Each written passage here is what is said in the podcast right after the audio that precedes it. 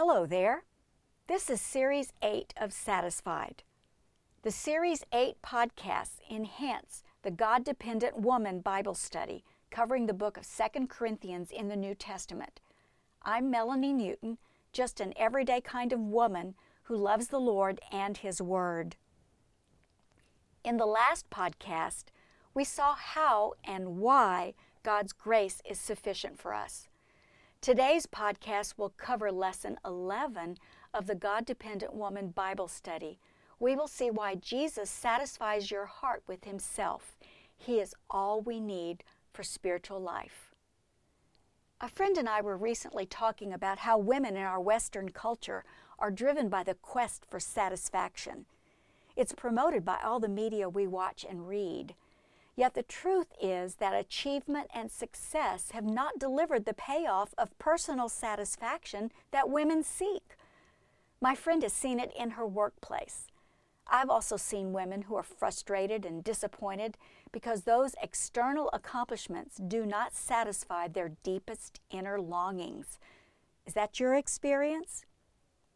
If you have listened to any of my podcasts, you have heard me say the Bible teaches that every woman is created by God with a built in spiritual thirst for a relationship with Him. This spiritual thirst is as real as physical thirst, but the way to have it satisfied is not as obvious. Yet the desire to satisfy this thirst draws women toward the spiritual arena. I was that woman when I was invited to join a small women's Bible study group years ago. There I met Jesus in the pages of the Bible. As my relationship with Him grew, I recognized a deep sense of being satisfied. My longing to know God was being fulfilled. It still is. Here's the truth a relationship with another human cannot satisfy a spiritually thirsty heart.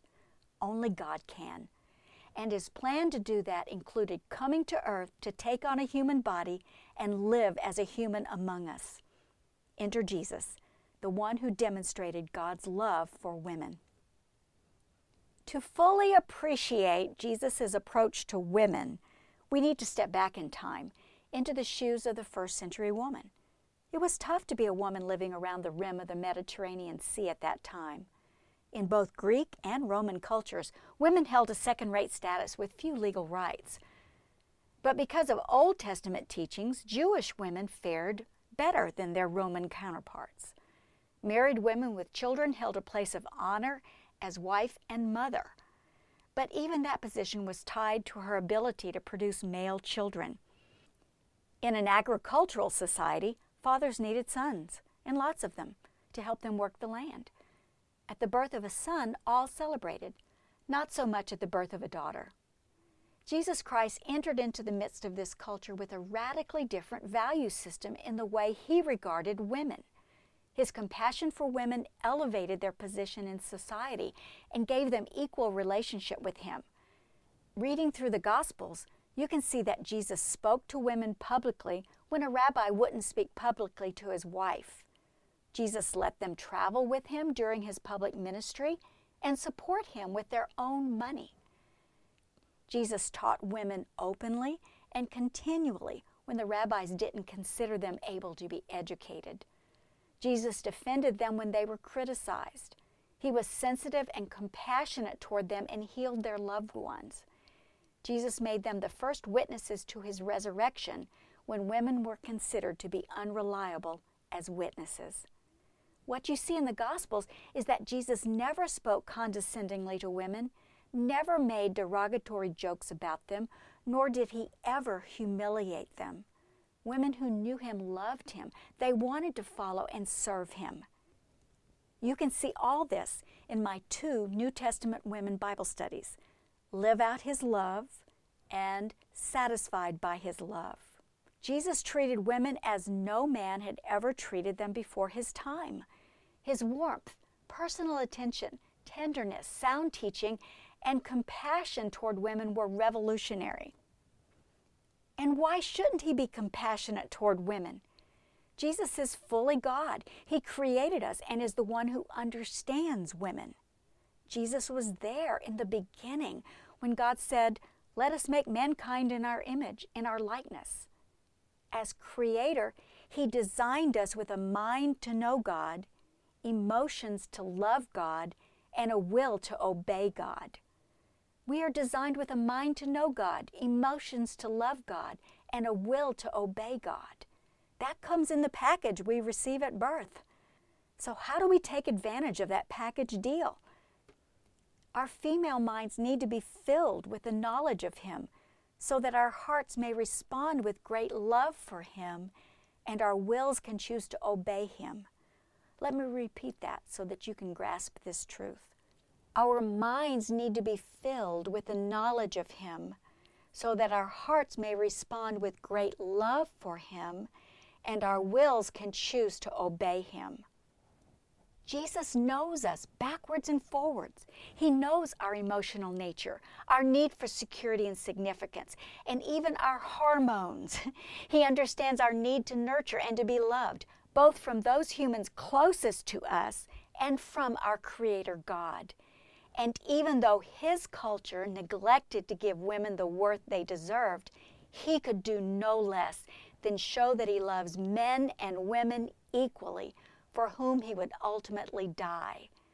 We experience his love and are privileged to live it out in our daily lives so that others can experience his love through us. Here's a key truth I want you to grasp. A relationship with Jesus satisfies every spiritual need that you have. Every single one of them.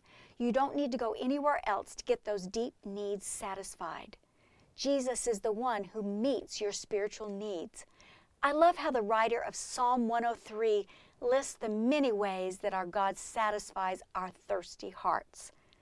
Listen to these beautiful words and let them sink down into your soul. Praise the Lord, my soul, and forget not all his benefits, who forgives all your sins and heals all your diseases who redeems your life from the pit and crowns you with love and compassion, who satisfies your desires with good things so that your youth is renewed like the eagles. Do you need forgiveness? Jesus does that. Do you need healing and hope for dire circumstances? Jesus does that. Do you feel like you are in spiritual bondage? Jesus can set you free from that. Do you need assurance that you are loved? Jesus crowns you with his love and compassion. To be crowned with compassion means to be surrounded with it so that you have a sense of God's favor and protection.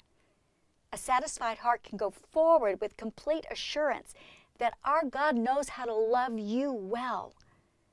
God promises to satisfy your heart's desires with good things.